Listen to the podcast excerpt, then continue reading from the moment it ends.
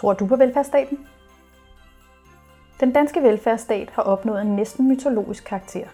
Den sikrer velfærdsgoder til landets borgere. En slags julemand for både børn og voksne.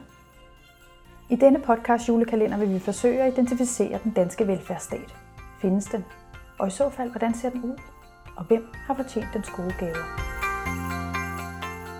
I dagens afsnit taler vi om velfærdsstatens rolle og opgave på kulturområdet. Vi hører ofte, at velfærdsstaten er under pres. Så har vi råd til at finansiere fin kultur? Eller har vi råd til at lade være? I 2019 udgør den økonomiske rammeaftale mellem det Kongelige Teater og Kulturministeriet 519 millioner kroner. Det Kongelige Teater er beskåret 17 procent af den årlige offentlige bevilling de seneste 10 år. Er det en rimelig prioritering af statens midler? Bør den kulturelle scene skæres yderligere, eller er økonomisk støtte til kulturbærende institutioner en grundpille i velfærdsstaten? I dag taler vi med Kasper Holten, teaterchef for det Kongelige Teater, for at høre, hvordan han forstår velfærdsstatens rolle på kulturområdet. Velkommen, Kasper. Tak. Tror du på den danske velfærdsstat, trods de trange kår for kulturen? Ja, det kan jeg sige er fuldt og helt hjerte. Jeg øh, havde den oplevelse, at jeg i seks år var operachef i London på Covent Garden. Det er sådan i min verden noget af det største, man kan få lov til. Øh, og jeg elskede på mange måder London og det hus, men jeg så to ting i min tid i London. Jeg så, at når man bliver ved med at skære på kulturen og tænker, at det skal folk klare selv, så sker der det med kulturen, at den bliver mere elitær. De rige skal nok få kunst og kultur i deres liv. Og den bliver mindre risikovillig. Kreativiteten kan altså ikke folde sig ud, for man er nødt til at satse på de sikre succeser, som man ved, folk køber billet til. Og så skete der det, at jeg blev far, mens vi var i London. Og når jeg så på min datter, som endte på en rigtig, rigtig god børnehave, der kostede en bondegård, og så hende stå på den rigtige side af hegnet og kigge ud gennem hegnet over på dem på den lokale fattige skole, så tænkte jeg, der skal slet ikke være det hegn. Jeg har ikke lyst til, at min datter skal vokse op i den type konkurrencesamfund. Og der må jeg sige, at komme tilbage til Danmark med alle de udfordringer, vi også står med, øh, så kan man se, at det er et samfund, der kan noget helt andet i forhold til sammenhængskraft og give mennesker muligheder. Så når man ser på rollen, så kan man både se på, hvad skal man sige, prioritering af ressourcer i forhold til kultur øh, og ikke-kultur, altså hofteoperationen kontra øh, kulturen og dannelsen. Og man kan også se på det som et folkeligt anlæggende kontra elitær kultur. Hvad ser du som velfærdsstatens rolle i dag? Vi hører jo tit de der meningsmålinger, der siger, vil du helst have en hofteoperation eller en tur i teateret? Skal dit barn have en uddannelse, eller skal det have en klassisk koncert? Og så er det klart, så vinder hofteoperationen og uddannelsen. Jeg er også selv far, sådan vil jeg også vælge. Men det er falsk valg at opstille. Vi lever ikke kun for at overleve, vi lever jo også for at opleve. Vi lever for at leve.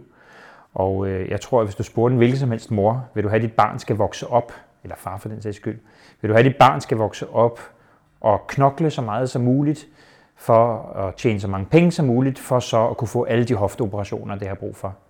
Det æder med et trist liv. Jeg tror, man vil sige, at jeg har også lyst til, at mit barn vokser op med kreativitet, med kritisk tænkning, med mulighed for oplevelse og nysgerrighed. At øh, mit barn har mulighed for at se verden på mange forskellige måder. Og det er jo det, øh, velfærdsstatens kulturapparat kan tilbyde. At verden ikke kun bliver fortalt på den ene måde, der er kommercielt ment hensigtsmæssigt. Øh, mine døtre vokser op i en tid, hvor de kan finde alskens algoritmer, der er lavet for at tjene penge på deres fantasi og tid og opmærksomhed. Og ikke et ondt ord om det. Det bruger jeg selv. Men det er vigtigt for mig, at der er flere måder at beskrive verden på. Og når de sidder på Netflix, så bliver jeg glad for, at der også er noget, der hedder Ramachan. Eller der også er noget, der hedder Bamseballetten på det kongelige teater, hvor det ikke er lavet for at fastholde deres opmærksomhed, indtil der kommer reklamer næste gang, eller så længe som muligt for at tjene penge på det, men hvor det er lavet af nogen, der har noget på hjerte.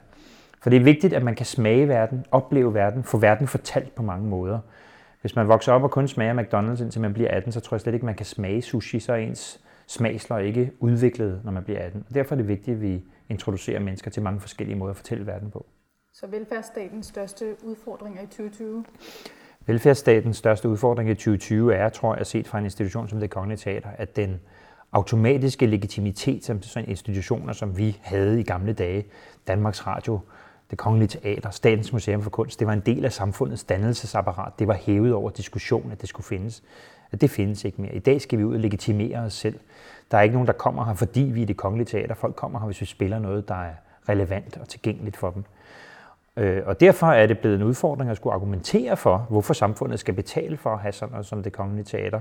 Fordi man ikke bare oplever det at have sådan et dannelsesapparat, hvor Danmarks Radio ledelse bestemte, hvad man skulle se i fjernsynet, og det kongelige teaters ledelse bestemte, hvad man skulle se, når man skulle i teatret, og så var det godt sådan, at det findes ikke mere. Derfor skal vi ud og kæmpe for legitimiteten på en helt anden måde i dag, og det gælder nok hele det offentlige velfærdsudbud. Og til trods for den kamp, kan du så også se nogle potentialer for velfærdsstaten i 2020? Kæmpe store potentialer, for det som velfærdsstaten, for eksempel på kulturens område, gør, det er jo at sikre, at det bliver tilgængeligt for så mange mennesker som muligt.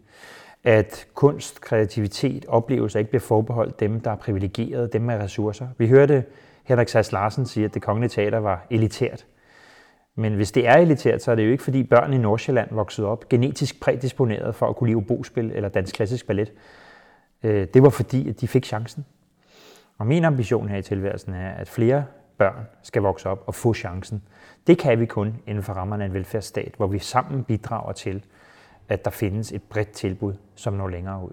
Og derfor så øh, synes jeg faktisk, at velfærdsstaten altså er fremtiden. Øh, den skal ikke afvikles, den skal udvikles. Det lyder håbefuldt. Så med det vil jeg sige tak for i dag og rigtig glædelig velfærd. I lige måde.